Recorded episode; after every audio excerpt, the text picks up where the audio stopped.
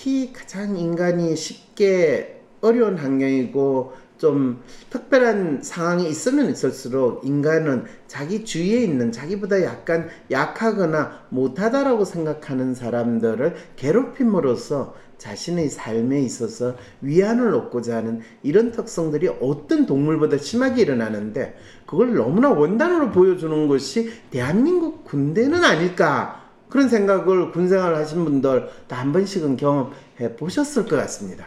주위에 있는 동료가 아니라 부하 이 병사들을 괴롭히는 이것을 통해 가지고 본인들의 뭔가 존재감을 확인하려는 희한한 심리가 생기는 거예요.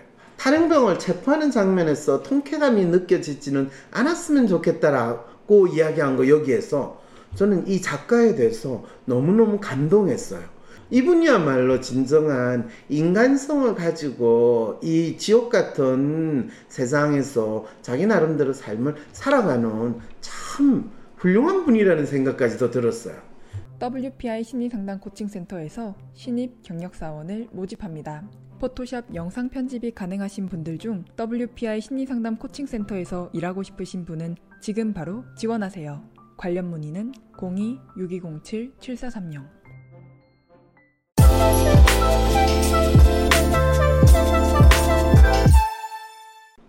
안녕하세요. 황상민의 심리상담소 황상민 TV 시작하겠습니다. 오, 요즘에 넷플릭스 화제작 DP. DP가 뭐 약제인 줄 아세요? 아, 이거 이, 어, 이 드라마 속의 대사입니다. 그랬더니 어, 그거 추적조 아닌가요? 이랬더니 야, 영어로 이 영어로 desert pursuit의 약자랍니다. desert라는 거는 디저트가 아니고 desert가 아니라 소위 말해서 도망간 사람.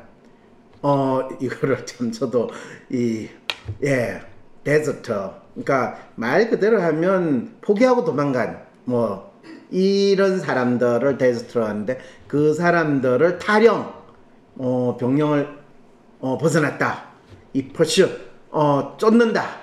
이래서 이제 추격조 뭐 이렇게 이야기를 하는 것 같습니다. 근데 사실은 전 이 이야기를 들었을 때, 어, 이거 옛날에 조선시대에 노비들을 쫓아다니고 도망간 노비 잡아오고, 어, 미국에는 노예 이 시절에 어, 노예 도망가면 노예 추적자 하는 사람들이 있는데 그거 현대판 대한민국의 군대 버전이 이 추격조지 않는가 이런 DP라는 또 이름이래요. 아, 역시 우리나라 이 그 군대는 미국 영향을 많이 받아서 그런지 영어를 쓰는 걸 참 좋아해요. PX 뭐 이러고 MP MP 있잖아요. 뭐 FM 뭐 이런 거 다 군대에 쓰는 용어잖아요.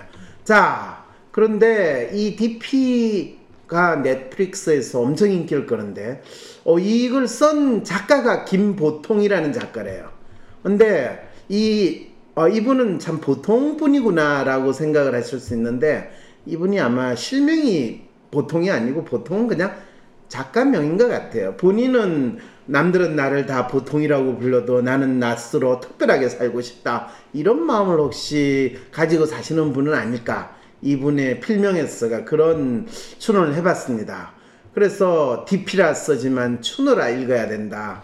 그랬을 때 대한민국 젊은이들을 가장 이 뭐 학교를 다니면서도 노예 교육이라고 할 정도로 이 굴종하고 또 강한 자, 잘난 자가 그렇지 못한 사람을 핍박하는 것을 너무나 우리는 선생님을 통해서도 아주 체계적으로 배우는데 그거를 거의 대한민국 남자라면 완벽하게 이 섭득할 수 있는 그 기회가 군대잖아요. 그래서 누구나 상명하복이라고 하는 데서 어, 주인님을 모시는 노예처럼 살아가야 되고 노예로 잘 살기 위해서는 어떻게 돼야 되는가 이런 거를 잘 배울 수 있는 곳이 대한민국 군대라고 한다면 그 군대에서 어쩌다가 어, 견디지를 못해서 또 이 나름대로 어, 힘들다고 생각해서 힘들다라는 것은 훈련이나 뭐 군대 자체가 뭐 생활 자체가 열악해서 힘들다기보다는 어, 같이 근무하는 병사들 사이에 또는 뭐 그게 사실 같은 병사들인데도 뭐 이병부터 시작해 가지고 이 병장까지 그 얼마 안 되는 계급 차이가 아주 엄청난 이 권력처럼 행사를 하고 또 무엇보다도 인간을 인간으로서 이 대하는 것이 아니라 자기보다 계급이 낮으면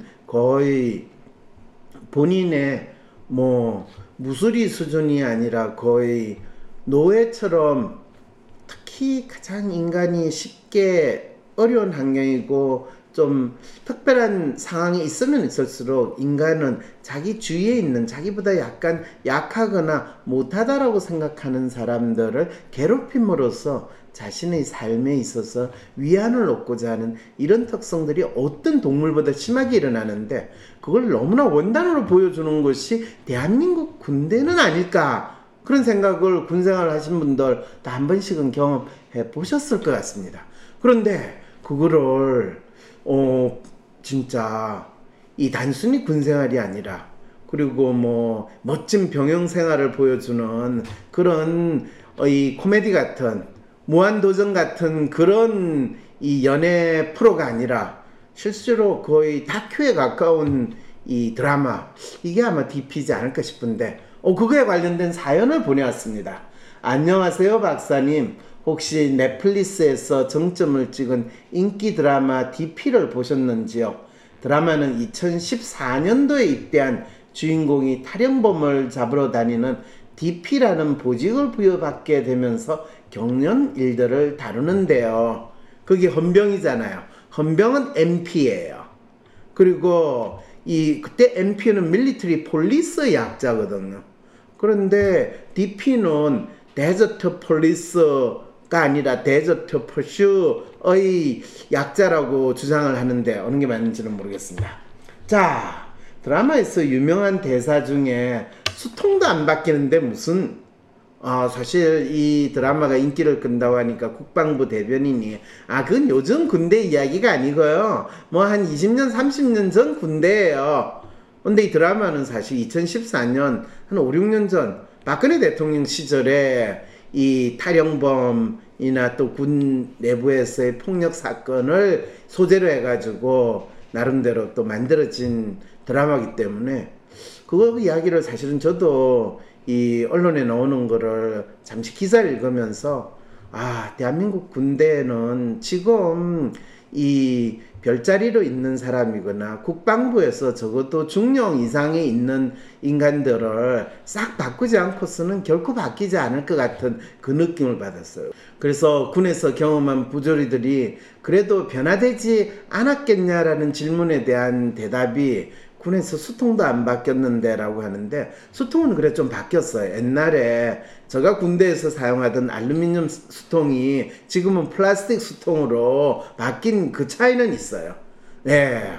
그리고 뭐 군에서 우물물 떠먹던 게 요즘에는 다 수돗물 먹는 거 그런 차이도 있어요. 그래서 그리고 이 군에서 옛날에는 화랑 담배를 줬는데 요즘에는 다 사제 담배를 지도 내 가지고 피우는 그런 차이 군에 있는 변화는 엄청 있어요. 그러니까 그런데 문제는 군에서 이 병사가 고참이 어, 또 신참을 괴롭히는 거, 또 군 간부들 사이에서 실제로 각자의 역할이 뭔지를 모르고 지랄하는 거 이거는 사실 거의 바뀌지 않았다라는 것이 아마 안 바뀐 이유지 않을까 그래요.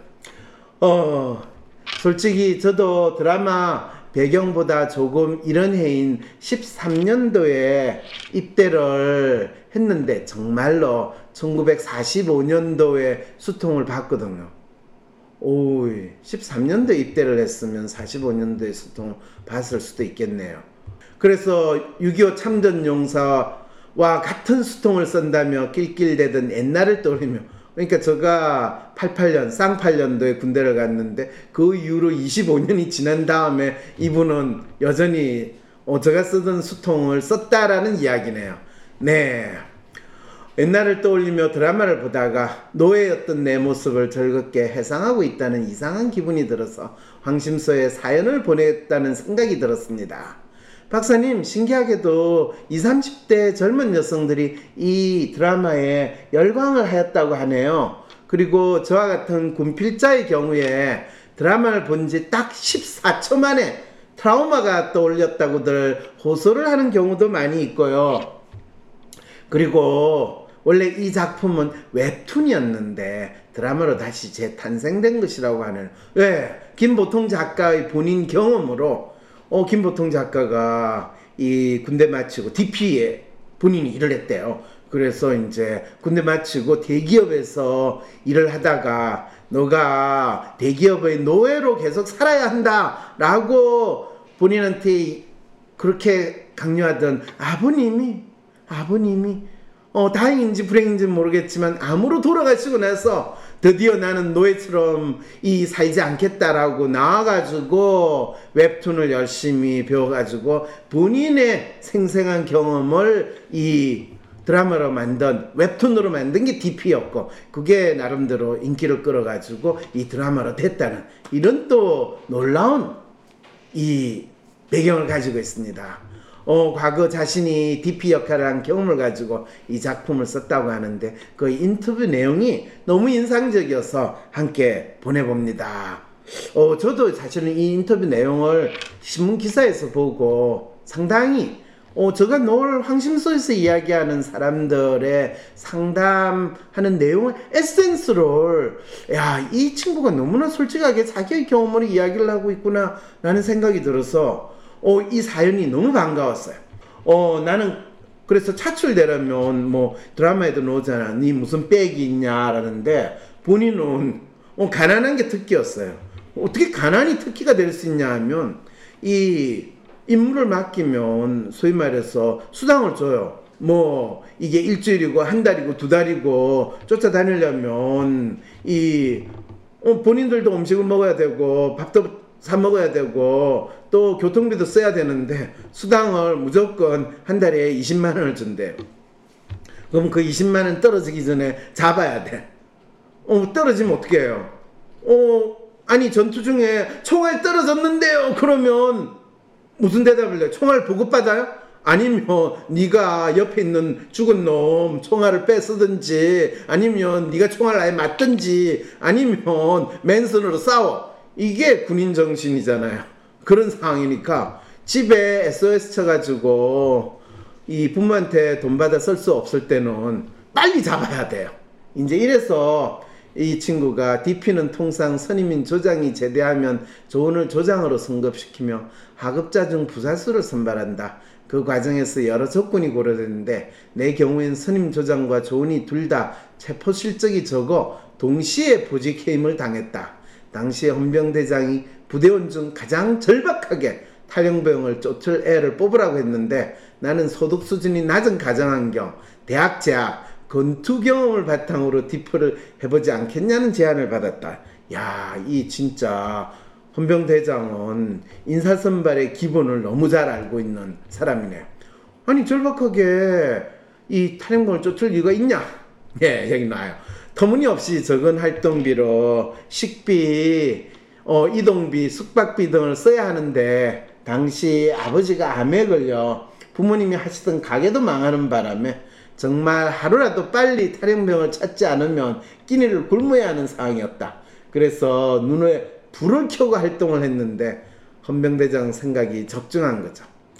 어, 그리고 참 본인이 DP 이야기를 만화로 그린 이유는 DP조였던 나는 부대원들이 고통받는 모습을 보는 게 괴로우면서도 가담하지 않은 것으로 자해했대요. 하, 사실 이 뭐 훈련이 심하면 모든 사람들이 그 부대원들이 서로 서로 그 심한 훈련 때문에 서로 단결하고 또 옆에 있는 사람을 괴롭히지 않는 분위기가 형성이 돼요. 이 집단 심리에서. 그런데 어, 이 DP나 MP나 이런 쪽은 소위 말해서 군대에서만 심한 훈련에 시달린 게 아니라 군인으로서 역할보다는 이 사회에 나와가지고 경찰이나 형사가 하는 역할을 하고 또 사제물을 많이 먹는 상황이 되니까 널널한 거예요. 그러니까 내무반 생활도 군기가 빠졌어가 아니라 그냥 나름대로 널널하게 생활을 하니까 긴장감이나 이런 것들이 훨씬 떨어지거든요. 그러니까 본인들이 조금이라도 이 자신의 존재에 대해서 의미를 느끼거나 본인의 삶에 있어서 심심하고 괴로우면 주위에 있는 동료가 아니라 부하 이 병사들을 괴롭히는 이것을 통해 가지고 본인들의 뭔가 존재감을 확인하려는 희한한 심리가 생기는 거예요. 그래서 사람들이 먹고 살만하면 서로 서로 욕하고 헐뜯고 이 하는 이 상황이 바로 DP 이 활동을 하는 이 헌병대에서 아주 쉽게 많이 일어났고 그러니까 이제 부대원들을 괴롭히는 가혹행위가 많이 일어나지 않았나 그렇게 볼 수가 있는 거죠. 그래서 사실 이 친구도 자기는 이 부대원들 괴롭히지 않았다라고 했는데 사실 그러면 전체 분위기가 선순환이 돼가지고 참 이 평화로운 병영생활 좀 서로서로를 존중하는 병영생활이 되는 게 아니라 어 아무리 편하게 지내면 지낼수록 본인이 뭐 못된 시어머니 밑에서 며느리 노릇한 사람이 나중에는 훨씬 지랄 같은 시어머니 역할을 더 잘한다라는 거와 똑같은 상황이 되는 거를 이 보통 작가가 체험을 한 거예요. 그랬을 때 나는 내가 개입 안 했으니까 난 나쁜 짓 안 했어가 아니라 스스로 내가 방관자로 있었던 거.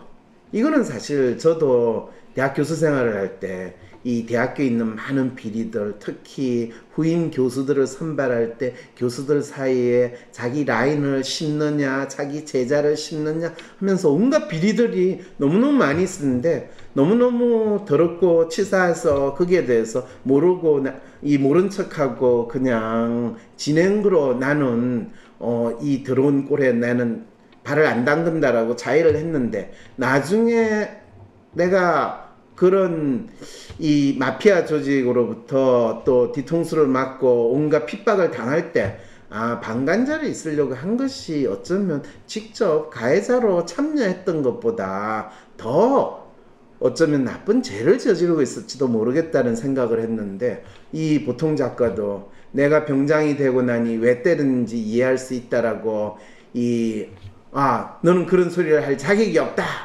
맞지도 않았으니까. 뭐 이런 식으로 후임자가 이야기하는 걸 보면서 상당히 어 죄책감을 또 느끼기도 했다라고 하는데 뭐 충분히 공감이 됩니다. 그래서 만화를 그리고 각본을 쓰면서 특히 중점을 둔 점은 있었냐라고 했는데 아 탈행병을 체포하는 장면에서 통쾌감이 느껴지지는 않았으면 좋겠다라고 이야기한 거 여기에서 저는 이 작가에 대해서 너무너무 감동했어요.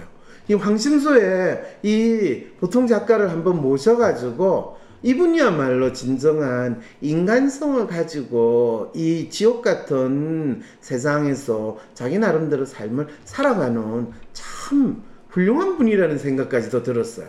왜냐하면 대부분의 경우에 이 탈영병은 나쁜 짓을 한 놈이고 또 그거를 쫓는 이 DP는 마치 정의의 사도인 것처럼 우리가 보통 경찰 드라마 보면 이 범인을 짰고 그래서 그 범인은 악당이고 그 다음에 그 쫓는 사람은 이 형사나 경찰은 정의의 사수인 것처럼 마치 검사가 나서가지고 범죄자에게서 막 벌을 주는 거 판사가 판결을 하면 그 사람들은 정의의 사도인 것 같고 그 범죄를 지은 사람은 이 천하에 때려 죽일 놈이라는 이런 느낌을 우리는 너무나 자동적으로 가지거든요.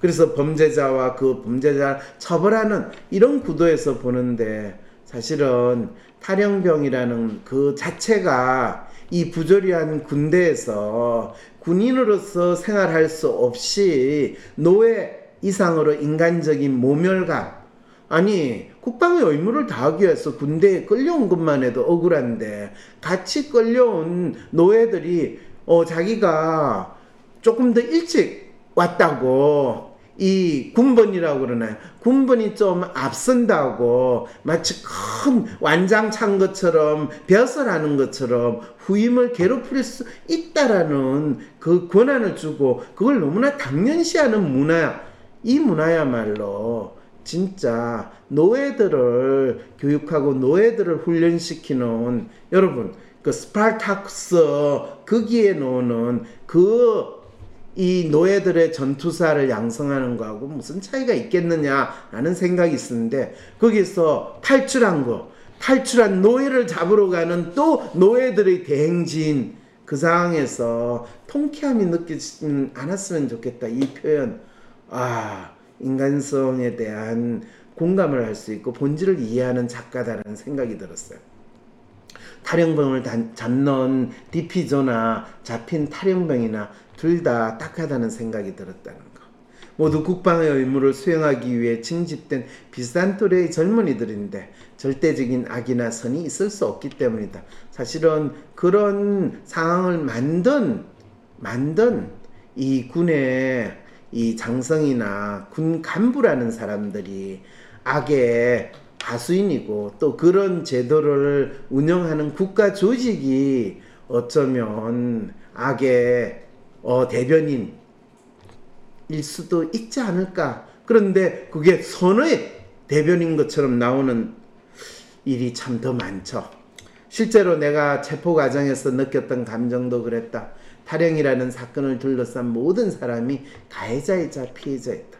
사실 이런 이유 때문에 제가 한국 사회에서 일어나는 어떤 사건이든지 간에 가해자 피해자 구도로 보지 말고 이 모두가 가해자 피해자가 아니라 희생자로서 우리 스스로가 만든 희생자 그리고 거기에서 우리 스스로 너무나 큰 아픔을 겪는 상황에 있다.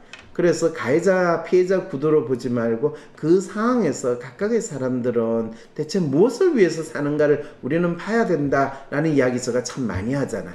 그 이야기를 아 이 보통 작가도 하는 걸 보면서 아 이 사람은 보통 작가가 아니라 참 비범한 작가인데 어 자기를 참 역설적으로 표현하는 또 흥미로운 사람이구나라는 것도 저는 읽었습니다. 어, 사연 보내주신 분은 또 박사님 곰곰이 생각해보니 드라마 GP 주인공이 하는 일이 현대판 추노나 다름이 없어요. 탈출한 노비를 잡는 노비를 추노라 하고 탈영한 군인을 잡는 군인을 디피라 한다. 정말 군더더기 없이 잘 맞아떨어지는 비유가 아닌가요? 그런데 도대체 무슨 생각을 가진 건지 알다가도 모를 국방부는 DP병이 내년부터 없어질 것이고 드라마와 현재 군대 생활은 다르다라고 발표했다고 합니다. 그 말은 뭐예요? 노예 제도를 운영하는 그 단체가 우리 조직에는 노예도 없을 뿐만 아니라 노예를 잡으러 다니는 추노도 없습니다. 혹시 비슷한 내용이 있다고 한다면 그거는 과거에 혹시 있었을지는 모르겠지만 현대 군 생활은 다릅니다. 라고 이야기했다는 것은 자기가 처해 있는 상황이 어떠하고 자기 조직이 가지고 있는 문제가 무엇인가를 결코 인정하지 않으려고 하는 많은 이 정신병자거나 삶의 마음의 아픔을 가지고 있는 분들의 심리 상태를 그대로 드러냈다라고 여러분들이 생각하시면 될 겁니다. 드라마 DP에서 군생활 문제가 다뤄졌으니 DP병을 없앤다. DP병을 없앤다 하면은 그러면 누가 탈영병을 쫓으러 다니냐? 예, 이 탈영하기 전에 군에서는 이 정신과 약을 많이 보급을 해가지고 그냥 약 먹고 조용히 뻗어 있으라라고 하거나 아니면 보이스카우 캠프와 같은 다양한 캠프에 보냄으로써 이 군 생활을 잘 적응하고 지낼 수 있는 다양한 조치를 지금 취하고 있는 것이 국방부에서 우리 이 장병들을 관리하는 노력이라고 여러분들이 아실 필요가 있습니다. 어, 이딴 사고방식으로 문제를 계속 처리하다가 나중엔 군대라는 조직 자체를 없애야 할 텐데 어쩌라고 이러죠. 어, 그래서 군대라는 조직 자체를 이제 없앨 수도 있는 거죠. 군대를 뭐라고 이름 붙일지 모르겠지만, 뭐, 국민, 어, 민병대 이렇게 만든다든지 아니면 주식회사 대한민국 국군 이래가지고 거기에서 사원으로 공채를 하는 아니면 어 국군공사 이렇게 만들 수도 있을 거고 하는 그럴 가능성도 얼마든지 있지 않을까 싶거든요. 요즘에 병장 월급을 뭐 몇 년도부터 뭐 100만 원 수준까지 올린다라고 하면 저임금 막노동에 시달리는 노예 새로운 노예 집단을 공사 조직으로 만들려고 하는 그 가능성도 얼마든지 생각해 볼 수 있죠. 박사님, 저는 이 드라마를 통해서 이번만큼은 군에서 누가 누가 더 고생했나 누구의 족쇄가 더 빛나는지 대결하는 전국 노래자랑에 그치지 않았으면 합니다. 그런데 DP는 사실 실제 군대와 관계가 없다라고 이야기하고 실제 군대 상황을 그대로 보여주는 병영 생활 그거는 무한 도전 같은 그런 경영 생활은 인기 있게 되잖아요. 뭐 무슨 청년인가 뭐 제가 이름도 너무너무 이 군에서 국방부에서 막 열심히 협력해가지고 만들어내는 오락프로 같은 그게 진정한 군대의 모습이다. 이렇게도 또 이야기를 하잖아요. 그래서 질문 드려요. 군대가 노예가 아닌 군인을 양성하는 기관이 되고 군인 스스로도 노예가 아닌 군인으로 살아가려면 어떻게 해야 될까요? 네. 국방부 장관이 결코 군인이 되면 안 되고요. 국방부를 운영하는 대부분의 이 고위직을 다 민간인으로 바꾸는 그렇게 되면 아마 군인 이 양성하는 게 달라지지 않을까. 그래서 어, 미국 같은 나라도 국방부 장관을 군인으로 하지 않는 전통이 상당히 오래 있는 이유. 그런 것들. 그리고 국방부 장관을 군인으로 하는 거는 군사 독재, 소위 말해 박정희 이후에 만들어진 우리의 상당히 어, 놀라운 전통이기 때문에 군이라는 조직을 어, 군인들이 통치 관리할 것이 아니라 민간에 의해서 관리되어야 되는 조직이 된다면 또 다른 모습으로 바뀌겠죠. 꼭 잘 된다는 건 아니에요. 왜냐하면 항상 모든 조직은 그 조직이 어, 노예 판으로 돌아갈 거냐, 자유로운 조직으로 될 거냐, 그거는 수천 년의 역사에서 조직 운영에 있어 끊임없이 가지는 의문이거든. 노예 조직은 노예 조직대로 문제가 있고 또 민주적인 조직으로 하면 민주적 조직대로 문제가 또 나타나기 때문에 문제가 없기를 기대하지 말고 무엇이 문제인가에 대해서 끊임없이 알려고 하는 것이 더 필요하겠죠. 학생들의 공부를 위해 불철주야 애쓰시는 전국에 계신 학원 선생님 여러분! 학교 선생님들에게는 자기 발전을 위한 연수도 제공되는데 학원 선생님은 재교육을 받고 싶어도 받을 곳이 없었습니다. 부모님들은 학생들 맡기면 무조건 성적 올라야 한다고 압박하시고 학생들은 어거지로 시켜도 공부 안 할 때 내가 저 녀석의 마음속에 들어갔다 나오면 얼마나 좋을까라고 생각하셨죠? 그 마음속에 들어갔다 나오실 수 있습니다. 학원에서 학생들을 지도하면서 공부 안 하는 나이를 공부하게 만드는 기술을 알려드리면 학원 선생님들을 위한 연수가 준비되어 있습니다. 학생들의 공부하는 마음을 MRI처럼 찍어내어 학생들이 공부에서 경험하는 문제를 쪽집게처럼 찝어주는 학습 스타일 검사. LSI를 활용하여 학생들의 공부를 지도하는 방법을 배워보세요. 위즈덤센터 온라인 평생교육원에서 준비한 WPI 학습 상담 코칭 전문가 과정에서 LSI 검사에 대해서도 배우고 각각의 학생들에게 LSI 검사를 활용하여 공부를 지도, 코칭하는 방법도 배워보세요. 1대1로 학생들의 공부에 대한 마음을 알고 그 방향에 맞게 지도를 해서 확실한 성과를 낼 수 있으실 것입니다. LSI 학습 검사 활용 워크숍은 1차, 2차, 3차 워크숍으로 이루어져 있습니다. 2021년 10월 13일 수요일에 그 1차 워크숍이 시작됩니다. 학원 선생님으로서 학생 지도에서 난관에 봉착하신 분, 자신만의 필살기를 키워서 학원의 성과를 올리고 싶은 분, 학생들의 마음을 알고 존중하며 지도하고 싶은 분, 이런 선생님들에게 성공으로 이끄는 교육의 시간이 될 것입니다. 전 과정은 온라인 강의로 진행됩니다. 우리 아이 공부하는 마음이 궁금한 어머니들도 신청 환영합니다.